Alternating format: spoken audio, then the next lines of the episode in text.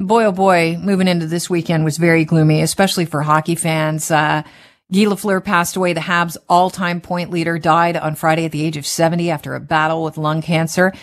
And we know now uh, the details on his funeral. The national funeral will be held for Guy Lafleur on next Tuesday, May the 3rd. Funeral will start at 11 a.m.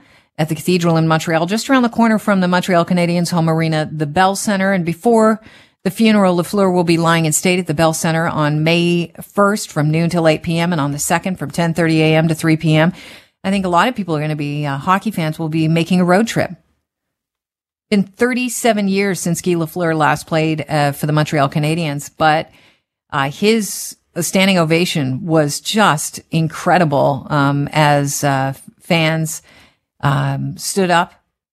Standing ovation, 10 minutes and 10 seconds long on Sunday at the Bell Center. Uh, just people cheering and chanting "Gee, gee, gee" over and over again. Uh, Ken McRae is a former Maple Leaf.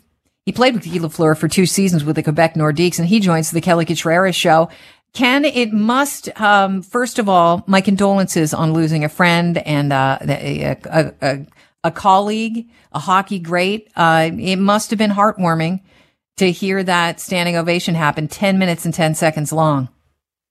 Yes, it was. It was. Uh, you know, the Montreal Canadian fans are, are are second to none in that regard for sure. And um, you know, I had I had the pleasure to play with Guy for parts of two seasons, and uh, like I said, he was uh, he was a phenomenal teammate, and uh, it was yeah really sad to hear the hear the news last week. And but um, you know, I know the Canadians will uh, you know honor him and and have honored him with. Uh, uh, and the fans of that 10 minute standing ovation, uh, you know, and he, he very well deserved, obviously. Ken, what's the age difference? I know I'm getting, a, I'm, I'm, talk, I'm talking a little personal here, but what's the age difference between you and, and Guy? Oh, quite a bit. I was only 21 when I played with uh, Guy, and he was uh, 37. So he had come out of retirement uh, after being retired for a few years, and uh, went and went to the Rangers, and then on to us here in Quebec. Uh, so it was a, a big, big age difference, but um, he really, uh, you know, took the young guys under his wing. Um, you know, it was basically my second year uh, of professional hockey, and um, just a, like I said, just a phenomenal teammate, mm-hmm. uh, and really helped us young guys along. You know, I, I, often think of people that that go on to be pro, like yourself, Ken, and uh, I think, well, I wonder if they did what those other kids do that don't make it to the NHL. You know, if they imagine that they are their hockey heroes. Was there ever a time when you would, you know, kind of like play around on the ice and imagine you were Guy Lafleur?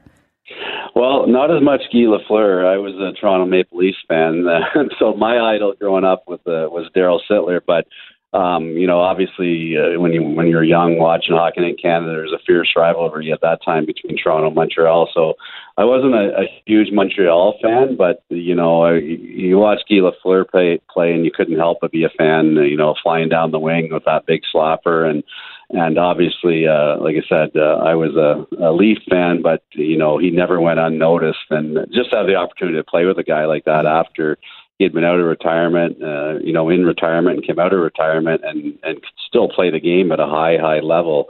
You know, he had 34 points in 39 games uh, the one year with us in Quebec. Uh, you know, at 37 years of age, so it just showed how how dominant I could only imagine it would have been playing against them in his prime. When you mentioned that Guy Lafleur helped the younger players like yourself, um, you know, played with Quebec Nordiques, uh, with Guy for a couple of seasons. What, what was the best piece of advice that he ever gave you, or was it was it not advice? Did he teach through action?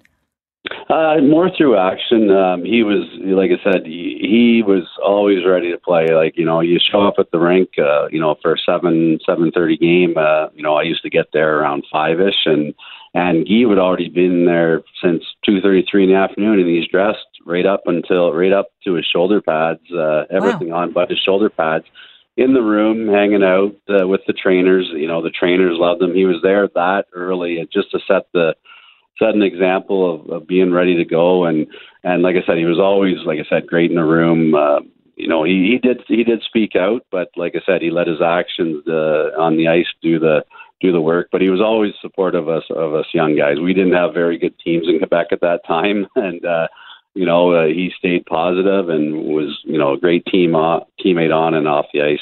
What do you mean by he did speak out? By the way, we're talking with Ken McRae, former Maple Leafs, played with Guy Lafleur uh, for two seasons uh, as a Nordique.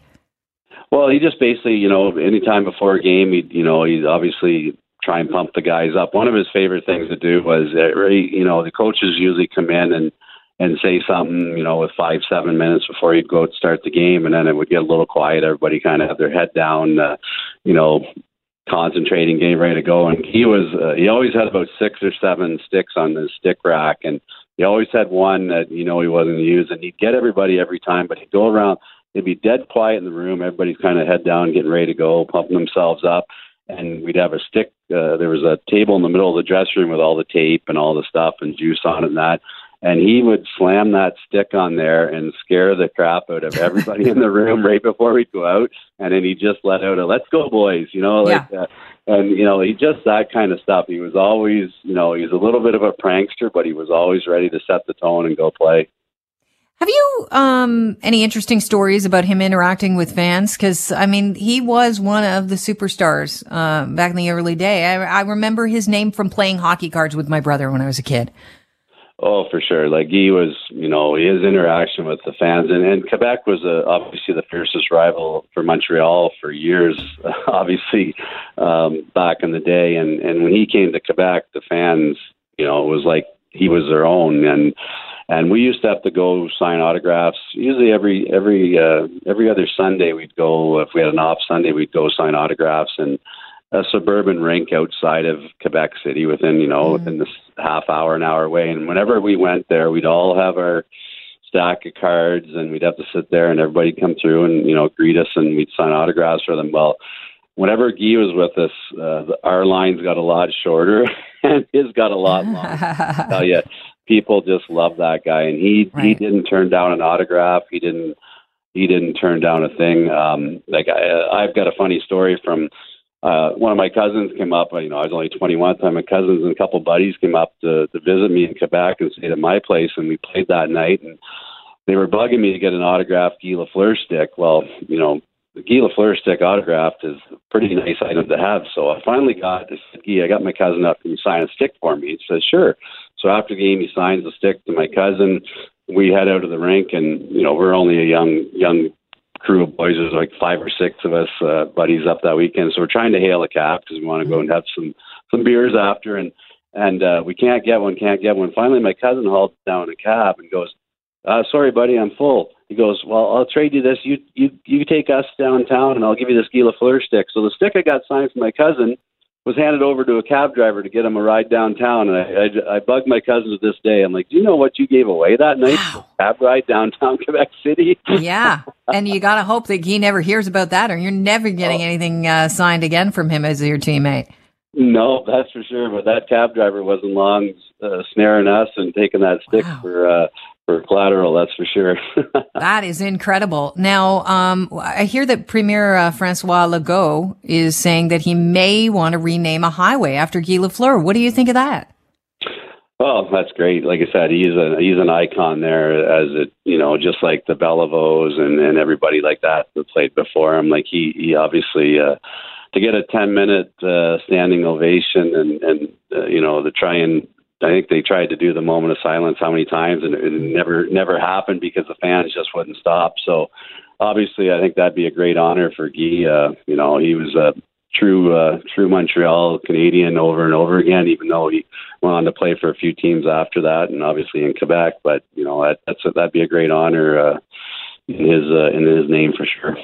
We know that he's going to be lying in state at the Bell Center on May 1st and 2nd, and then he, the national funeral for Guy Lafleur will happen on May the 3rd. How does somebody that's a former teammate like yourself uh, mark the passing of not only a legend, but but someone that you had the honor to to play the great game of hockey with? Well, you know, you'd love to get there and, and pay your respects, uh, you know, but that obviously will be a tough, tough ticket to get in to, to, see that uh, for sure. But you know, I just I think you know someone had actually whenever it happened the other day, someone had asked me. Uh, he, he texted me and said, "Can Ken, do you have any you know a picture of you and Guy Lafleur, I'd love to see it on uh, see it on Facebook or somewhere just as a memory. And and you know, so I I had one and I posted it and just an honor. And you know, just I just said you know you want to say rest in peace. A great honor to play with a with a legend like Guy Lafleur and you know, a number of people that texted me and commented on it and and stuff like that. So you pay your respects that way. Like you said, teammates are one thing about hockey. Uh, matter if you played one game with one guy or 200, 300 games with one guy, you're you're always a teammate and and hockey guys never forget hockey guys. So, like I, you know, the one thing with Guy, you might not have seen him for a couple of years uh, after I was finished playing with him. Then I saw him at an event a while ago, and right up, big handshake and hug. You know, he, that's the kind of guy he was, right? So. I'm really sorry for your loss, Ken. Um, is is your photos up? And I'm hoping your Facebook page is public. Is it? Yes, it is. Yeah. All right, because I don't know about you, but uh, uh, I think that more than just a few of us are going to be heading over to take a look at Ken McRae's uh, Facebook page. Former Maple Leaf, played with Guy Lafleur for two se- seasons with the Quebec Nordiques. It's been a pleasure uh, talking to you and having you on the show, Ken.